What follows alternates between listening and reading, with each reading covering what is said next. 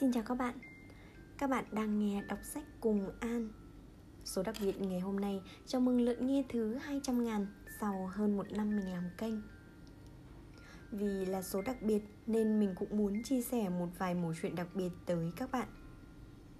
Gần đây, mình được nghe một bài podcast trên kênh của anh Hiếu TV với tựa đề Cuộc sống không mục tiêu. Trong đó, anh kể lại câu chuyện về người Aboriginal là người thổ dân ở Úc. Đây là tộc người đã sáng tạo ra boomerang mà chắc hẳn các bạn đều cảm thấy quen thuộc khi nhắc đến.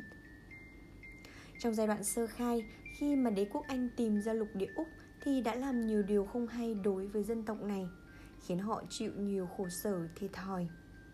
Chính vì vậy mà sau này khi Úc hiện đại và nhân văn hơn thì đã có những chính sách chuộc lỗi với tộc người này chính phủ công khai xin lỗi, áp dụng những chính sách chuộc lỗi ưu đãi và trợ cấp rất nhiều cho họ. Nhưng cũng chính vì những chính sách ưu đãi này mà hiện tại chính phủ Úc cũng đang phải đau đầu với những hệ lụy kèm theo. Khi mà theo như lời anh Hiếu kể lại thì khi tới thăm khu vực này, anh cảm nhận được sự u ám nặng nề. Số liệu cho thấy tỷ lệ phạm tội hoặc bạo hành gia đình cao Nguyên nhân là do khi sinh ra đã không phải lo nghĩ đến miếng cơm manh áo Không cần nghề nghiệp vì đã có trợ cấp Nên mỗi ngày thức dậy đa số họ không biết làm gì. Cuộc đời trở nên chán trường Lâu dần họ tìm đến chất kích thích hoặc tệ nạn. Chính phủ Úc cũng đang chăn trở thực hiện các dự án để có thể cải thiện được tình trạng này. Qua câu chuyện này, anh Hiếu có nhắn nhủ với chúng ta rằng trong cuộc sống, đôi khi chúng ta cảm thấy mệt mỏi với công việc. Phải học hành thi cử độ đạt phải có nghề nghiệp đàng hoàng, rồi lại bị cuốn vào vòng xoáy công việc. Tuy nhiên, việc mệt mỏi đi từ mục tiêu này sang mục tiêu khác sẽ khiến cho cuộc sống trở nên đáng sống hơn, giúp ta có thêm động lực nếu có lúc nào chán nản. Hơn là việc sống không có mục đích. Gần đây, trong một vài dòng nhắn nhủ của coach Hoàng Thanh Phong, một bậc tiền bối trong nghề coach mà mình đang theo đuổi.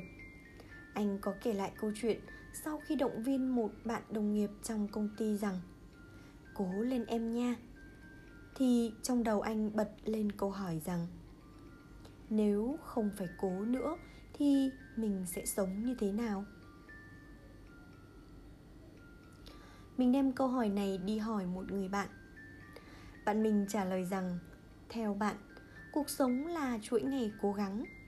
Sau khi đạt được một điều gì đó rồi Ta có thể nghỉ ngơi một quãng ngắn Rồi sau đó lại tiếp tục rong ruổi Cố gắng cho một điều gì đó. Nếu không, cuộc đời sẽ tẻ nhạt và chán lắm.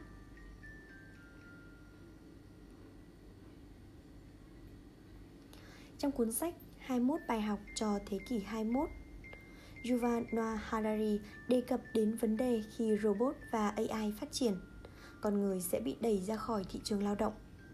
Đây là vấn đề có thể dự đoán được. Ông có nhắc tới một thử nghiệm về cách sống một cuộc sống mãn nguyện trong thế giới hậu việc làm diễn ra ở Israel. Ở đó thì khoảng 50% đàn ông Do Thái siêu chính thống không bao giờ làm việc Họ dành chọn cuộc đời nghiên cứu các thánh kinh thiêng liêng và thực hành các nghi thức tôn giáo. Họ và gia đình không bị đói, một phần nhờ những bà vợ làm việc và một phần là chính phủ dành cho họ những khoản trợ cấp hào phóng và các dịch vụ miễn phí, đảm bảo họ không thiếu các nhu yếu phẩm. Đây là hỗ trợ cơ bản phổ quát, đi trước thời đại. Cho dù nghèo và thất nghiệp nhưng trong rất nhiều cuộc khảo sát thì những người đàn ông Do Thái siêu chính thống này cho thấy mức độ hài lòng với cuộc sống cao hơn bất cứ nhóm dân cư nào khác của xã hội Israel. Điều này là do sức mạnh của sự gắn kết cộng đồng cũng như ý nghĩa sâu sắc mà họ tìm thấy khi nghiên cứu thánh kinh và thực hiện các nghi thức Câu chuyện này có thể còn gây ra nhiều tranh cãi bởi những người đàn ông này đang được nuôi bởi chính phủ và những người vợ của họ. Nên những người Israel thế tục cho rằng lối sống của những người đàn ông này không bền vững. Tuy nhiên, khi nghĩ đến viễn cảnh khi mà con người chúng ta bị thất thế do các thuật toán vươn lên làm chủ thị trường lao động khi ấy chúng ta sẽ sống như thế nào chẳng phải chuyện mất kiểm soát cuộc đời của chính mình là một viễn cảnh rất đáng sợ hay sao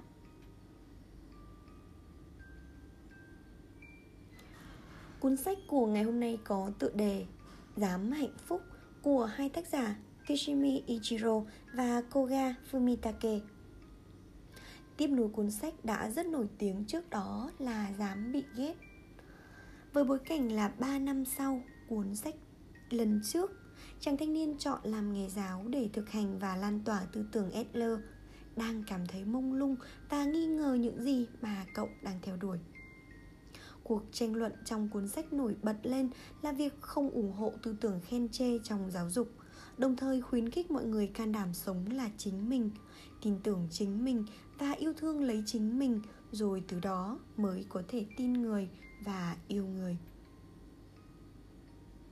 Trích đoạn sau đây chỉ là một phần rất nhỏ trong quá trình tranh luận nảy lửa của thầy trò ấy. Mời các bạn cùng lắng nghe. Tại sao công việc lại trở thành nhiệm vụ cuộc đời?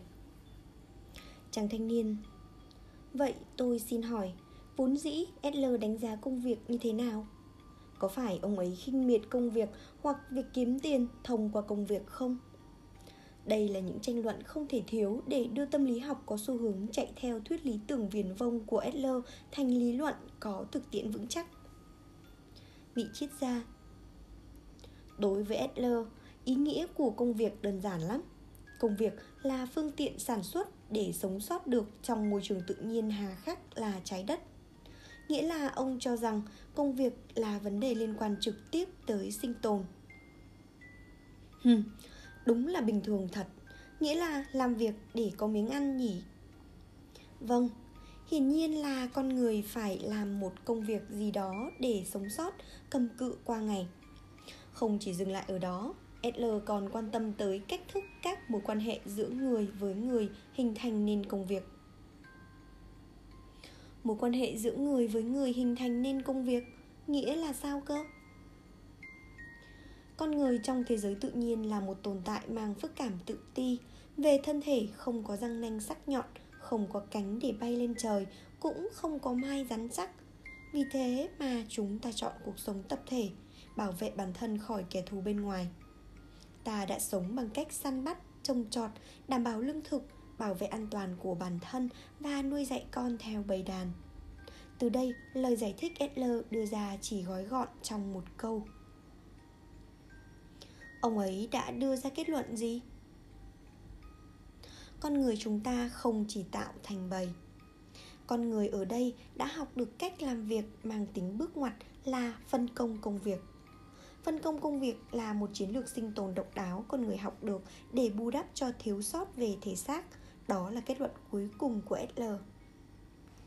Phân công công việc Nếu chỉ kết thành bầy thì nhiều động vật khác cũng làm vậy. Nhưng con người đã kết thành bầy sau khi xây dựng hệ thống phân công công việc tinh vi, thậm chí có thể nói còn hình thành xã hội để phân công công việc. Nhiệm vụ công việc đối với Adler không chỉ là nhiệm vụ lao động đơn thuần, đó là nhiệm vụ phân công công việc.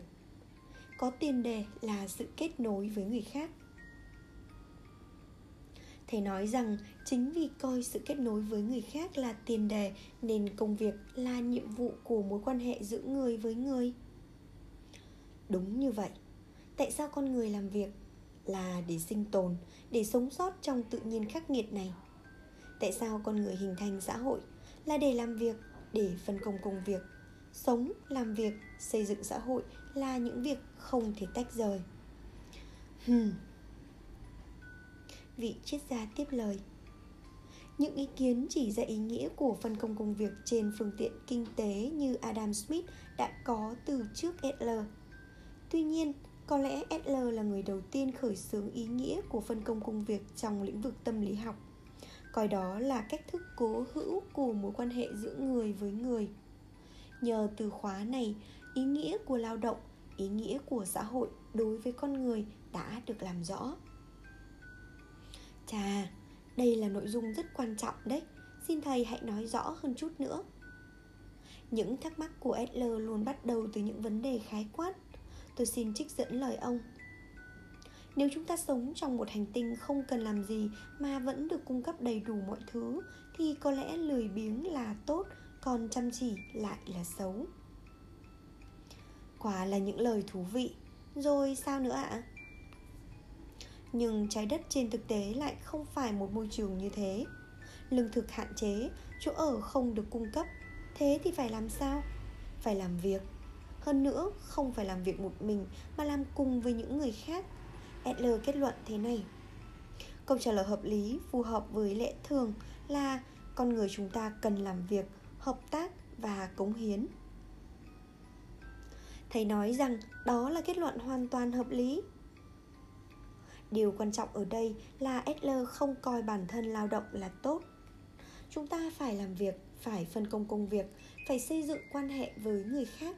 Bất kể điều đó là tốt hay xấu về mặt đạo đức một kết luận vượt lên trên thiện ác nhỉ? Tóm lại, con người không thể sống một mình.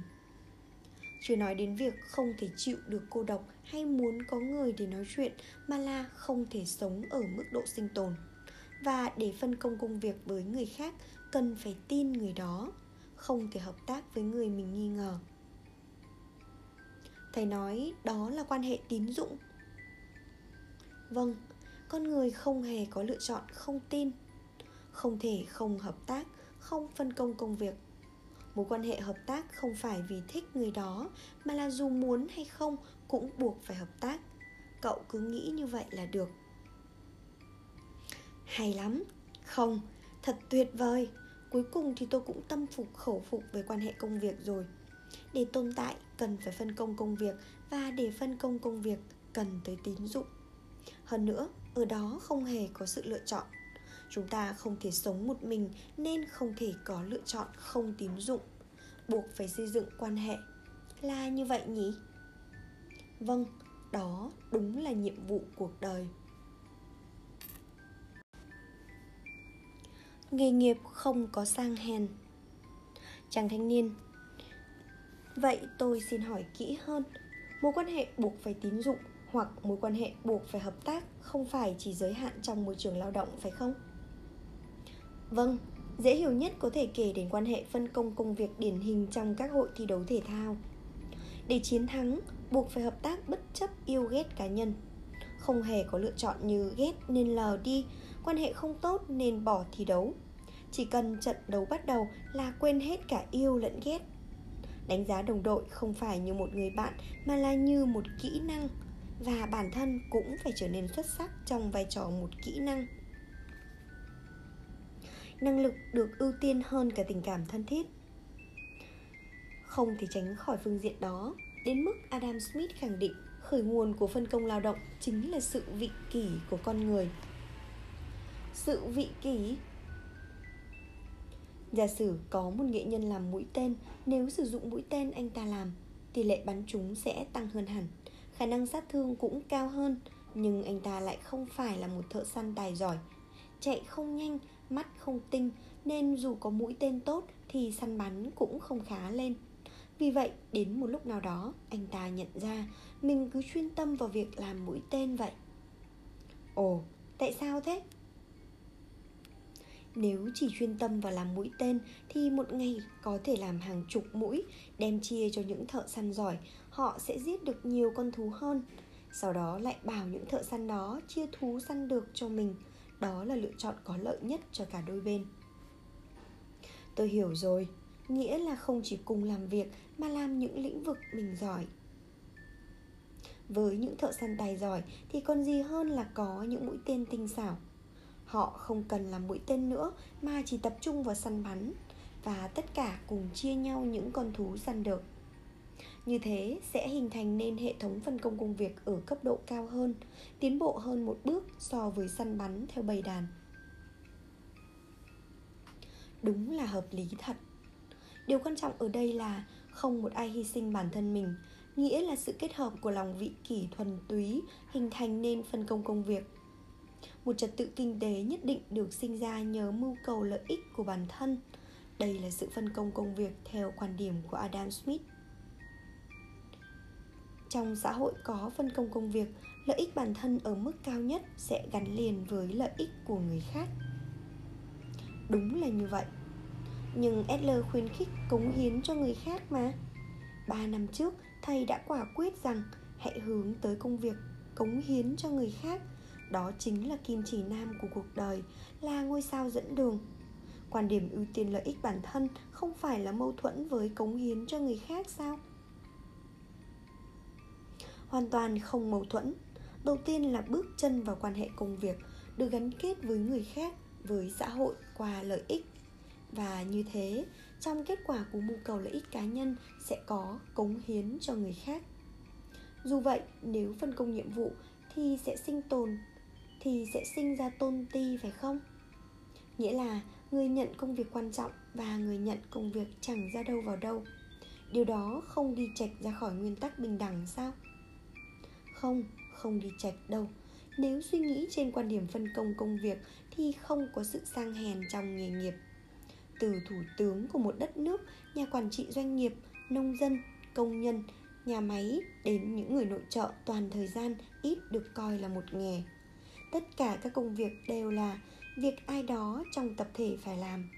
Chúng ta chỉ phân chia chúng thôi.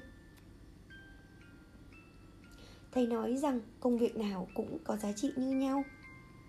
Vâng l đã nói như thế này về phân công công việc. Giá trị của con người được quyết định bằng mức độ hoàn thành công việc được phân công trong tập thể. Nghĩa là giá trị của con người không phải được quyết định bằng người đó làm công việc gì mà được quyết định bằng người đó nỗ lực cho công việc đó với thái độ như thế nào? Nỗ lực với thái độ như thế nào à? Chẳng hạn, cậu đã từ bỏ công việc thủ thư và chọn con đường giáo viên. Bây giờ, cậu cảm thấy trước mắt mình có vài chục học trò và mình đang nắm giữ cuộc đời của những học trò đó. Cậu cảm thấy mình làm một công việc lớn lao và có ích cho xã hội thậm chí có khi cậu còn nghĩ giáo dục là tất cả, những nghề nghiệp khác là vô vị, tầm thường. Nhưng nếu xét tổng thể một tập thể thì cả thủ thư lẫn giáo viên trung học cơ sở hoặc nhiều công việc khác đều là những việc ai đó trong tập thể phải làm. Và ở đó không tồn tại tôn ti. Nếu có tôn ti thì chỉ là trong thái độ làm công việc đó thôi thái độ nỗ lực với công việc là gì vậy? Về nguyên tắc, trong phân công công việc, năng lực của mỗi cá nhân rất được coi trọng. Chẳng hạn, năng lực là tiêu chuẩn đánh giá trong tuyển dụng của doanh nghiệp. Điều này hoàn toàn đúng. Tuy nhiên, việc đánh giá con người hay cách thức mối quan hệ từ khi bắt đầu phân công công việc lại không chỉ được quyết định bằng năng lực mà coi trọng việc có muốn làm việc với người này không, hơn. Bởi nếu không bởi nếu không, việc giúp đỡ nhau sẽ khó khăn hơn. Yếu tố lớn nhất để quyết định mình có muốn làm việc với người này không, mình có muốn giúp đỡ khi người này gặp khó khăn không, chính là sự trung thực, là thái độ nỗ lực với công việc của người đó. Vậy nếu cố gắng một cách trung thực, nghiêm túc thì giá trị của cả người làm công việc cứu sống người khác lẫn người làm công việc lợi dụng hoàn cảnh khó khăn của người khác để cho vay nặng lãi đều như nhau vâng đều như nhau. Chà! Vị triết gia tiếp lời. Trong tập thể của chúng ta, điều quan trọng là mọi công việc đã sẵn sàng ở đó và có người làm những công việc đó. Chính tính đa dạng đó tạo nên sự phong phú. Nếu công việc không có giá trị thì chẳng cần ai làm, cũng sẽ tự động bị loại bỏ. Tồn tại mà không bị loại bỏ, chứng tỏ công việc ấy có một giá trị nào đó. Vì thế mà cho vay nặng lãi cũng có giá trị. Suy nghĩ như vậy sẽ hợp lẽ tự nhiên. Nguy hiểm hơn cả là dơ cao khẩu hiệu chính nghĩa nửa vời. Cái gì là thiện, cái gì là ác? Người say xưa với chính nghĩa sẽ không thể thừa nhận thế giới quan nào khác ngoài thế giới quan của bản thân kết quả là sẽ bước vào can thiệp vì chính nghĩa. Kết cục đằng sau sự can thiệp đó chính là xã hội nhuộm một màu xám, bị tước đoạt tự do. Cậu làm công việc gì cũng được và người khác làm công việc gì cũng chẳng sao. Quan trọng là sử dụng những gì được trao cho như thế nào. Chàng thanh niên, thật thú vị tôi phải công nhận một lần nữa là khái niệm phân công công việc theo trường phái Adler thật thú vị. Con người trong thế giới tự nhiên quá yếu ớt, không thể sống một mình được. Chính vì thế, chúng ta hình thành bầy đàn, học được cách làm việc phân công công việc. Nếu phân công công việc có thể hạ được cả voi ma mút, làm nông nghiệp và xây được cả nhà ở. Vâng. Và phân công công việc bắt đầu từ tín dụng đối với người khác, bất kể tốt xấu. Nếu không phân công công việc, chúng ta không thể tồn tại. Nếu không hợp tác với người khác, chúng ta không thể tồn tại. Đó cũng có nghĩa là nếu không có sự tín dụng đối với người khác, sẽ không thể tồn tại. Đó là quan hệ phân công công việc, là quan hệ công việc. Vâng chẳng hạn luật giao thông trên đường chúng ta qua đường khi đèn xanh là dựa vào sự tín dụng tất cả mọi người đều tuân thủ luật giao thông, không phải tin tưởng một cách vô điều kiện. Dù có nhìn sang bên trái, bên phải, nhưng vẫn đặt sự tín dụng nhất định vào người mình không hề biết. Ở một ý nghĩa nào đó, đây cũng là quan hệ công việc đảm bảo lợi ích chung là giao thông thuận lợi. Tôi hiểu rồi. Lúc này tôi không tìm ra điểm nào cần phản biện về công việc cả lúc này, tôi không tìm ra điểm nào cần phản biện về phân công công việc cả. Tuy nhiên, chắc thầy không quên đâu nhỉ? Cuộc tranh luận này xuất phát từ câu nói, cần phải xây dựng quan hệ bạn bè với học trò dành cho tôi. Vâng tôi không quên đâu. Nhưng nếu suy nghĩ trên phương diện phân công công việc thì quan điểm của thầy lại càng trở nên vô lý. Tại sao tôi phải xây dựng quan hệ bạn bè với học trò của mình? Nói gì thì nói, đó là quan hệ công việc cơ mà. Cả tôi và học trò đều không chọn nhau. Chúng tôi vốn là người dưng, được ấn định quan hệ với nhau một cách máy móc. Nhưng chúng tôi buộc phải hợp tác để vận hành lớp học, hướng đến mục tiêu là tốt nghiệp. Đúng là quan hệ công việc được hình thành bằng lợi ích chung. Điều cậu nghi ngờ hoàn toàn chính xác. Vậy thì ở đây, hãy cùng nhớ lại từng luận điểm chúng ta đã trao đổi. Mục tiêu của giáo dục là gì? Công việc người giáo viên cần hoàn thành là gì? Cuộc tranh luận của chúng ta xuất phát từ những câu hỏi này. Kết luận của adler đơn giản thôi. Mục tiêu của giáo dục là tự lập. Công việc người giáo viên cần làm là hỗ trợ để trẻ tự lập. Chắc chắn cậu đã đồng ý với ý kiến này. Vâng tôi tạm thời chấp nhận. Vậy thì làm thế nào để hỗ trợ sự tự lập của trẻ? Để trả lời câu hỏi này tôi đã trả lời là, hãy bắt đầu từ sự tôn trọng. Đúng là thầy đã nói vậy. Tại sao lại là tôn trọng? Tôn trọng là gì? Ở đây chúng ta cần phải nhớ lại những lời của Erich Fromm. Tôn trọng là nhìn nhận người đó như chính họ. Coi trọng việc người đó chính là họ. Tất nhiên là tôi nhớ. Coi trọng người đó như chính họ, cậu cứ là cậu thôi, không cần phải đặc biệt. Bản thân việc là chính mình đã có giá trị rồi. Thông qua sự tôn trọng thể hiện điều đó, trẻ sẽ lấy lại được lòng can đảm đang mất dần, bắt đầu bước lên bậc thang tự lập. Đúng là chúng ta đã trao đổi điều đó. Nào, nền tảng của định nghĩa về sự tôn trọng, coi trọng người đó như chính họ là tín dụng hay tin tưởng? Ờ coi trọng việc người đó là chính người đó mà không áp đặt thế giới quan của mình là vì chấp nhận tin tưởng người đó một cách vô điều kiện, nghĩa là tin tưởng. Thầy nói rằng tôn trọng và tin tưởng đồng nghĩa sao? Cậu có thể nói như vậy. Ngược lại, không thể tin tưởng người mình không tôn trọng.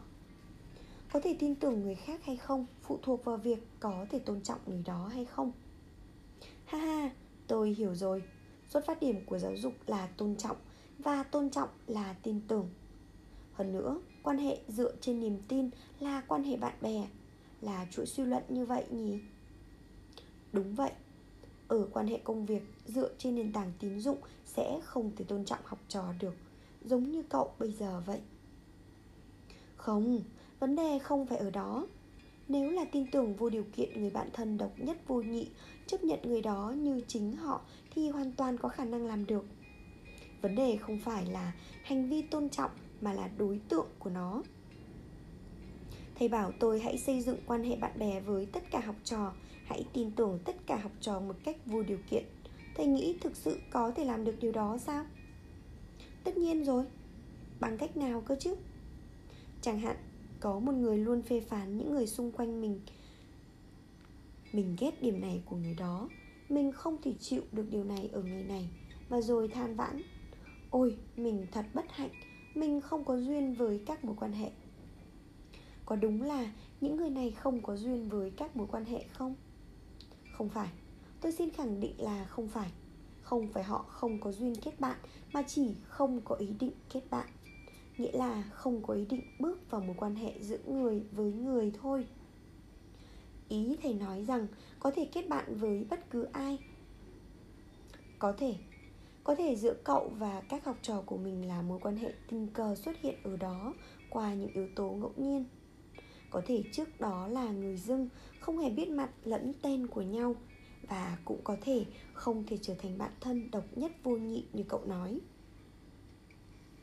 Tuy nhiên, hãy nhớ lại câu nói quan trọng không phải được trao cho cái gì, mà là sử dụng những gì được trao cho như thế nào, của Adler. Dù đối phương là ai, cũng có thể tôn trọng và tin tưởng, bởi vì điều đó không phải do môi trường và đối tượng quyết định, mà do chính quyết tâm của cậu. Thầy lại nói đến vấn đề lòng can đảm phải không? Nói đến can đảm để tin tưởng à? Vâng tất cả sẽ quay trở lại xuất phát điểm đó không đúng, thầy không hề biết đến tình bạn thực sự. Cậu nói vậy là sao? Chính vì không có bạn thân thực sự, không biết đến tình bạn thực sự nên thầy mới nói những chuyện trên mây như thế. Chắc chắn thầy chỉ có những quan hệ nhạt nhẽo với tất cả mọi người. Thế nên thầy mới nói rằng kết bạn với ai cũng được. Chính thầy, chứ không phải ai khác, mới là người chạy trốn khỏi một quan hệ giữa người với người, khỏi nhiệm vụ cuộc đời trong thế giới tự nhiên này, con người là một tồn tại quá nhỏ bé, yếu ớt. Để bù đắp cho sự yếu ớt đó, con người hình thành xã hội, tạo ra sự phân công công việc. Phân công công việc là chiến lược tồn tại độc đáo, phù hợp với con người. Đây là phân công công việc theo quan điểm của SL. nếu chuyện kết thúc ở đây thì chắc hẳn chàng thanh niên đã gửi lời ca tụng SL rồi. Nhưng anh lại không chấp nhận quan hệ bạn bè mà triết gia bắt đầu nói tới sau đó. Tuy đã nói đến thế về phân công công việc bền vững, nhưng vừa chuyển chủ đề sang quan hệ bạn bè, ông rốt cuộc lại bắt đầu thuyết giảng về lý tưởng, còn lôi lòng can đảm ra nữa.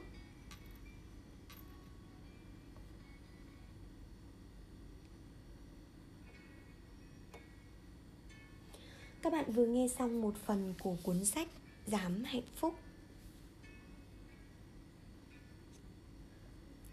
Trong quá trình trưởng thành, Đã không dưới một lần mình nhận được lời khuyên, Hãy sống là chính mình. Khi ấy chưa cảm nhận được sự kết nối với bản thân, Chưa cảm nhận được giá trị của câu nói ấy. Con người chúng ta luôn hướng tới những điều đẹp đẽ, Luôn muốn người khác nhìn nhận những điều lung linh của mình Mà đôi khi quên mất rằng những góc tối trong tâm hồn mình cũng cần được nâng niu, trân trọng y như vậy chỉ khi làm được điều đó, ta mới có thể đón nhận ta và mọi người xung quanh ở phiên bản thật nhất của mỗi người. Trong bài nhắn nhủ của coach Hoàng Thanh Phong mà mình nhắc tới ở trên, Anh cũng có đặt ra thêm một câu hỏi. Để tìm bình an thì phải biết nó từ đâu. Vậy bình an của anh, chị, em ở đâu? Mình xin trao lại câu hỏi này cho các bạn cùng những câu chuyện mình kể đến ở trên. Để bạn cất đó và lôi ra dùng khi cần thiết. Cũng đừng quên rằng mình vẫn dành 2 giờ mỗi tuần để thực hiện các phiên khai vấn miễn phí dành cho những bạn nào đang mông lung, lạc lối. Mọi quan tâm xin gửi về địa chỉ đọc sách cùng an a gmail.com Bây giờ thì xin chào và xin hẹn gặp lại các bạn.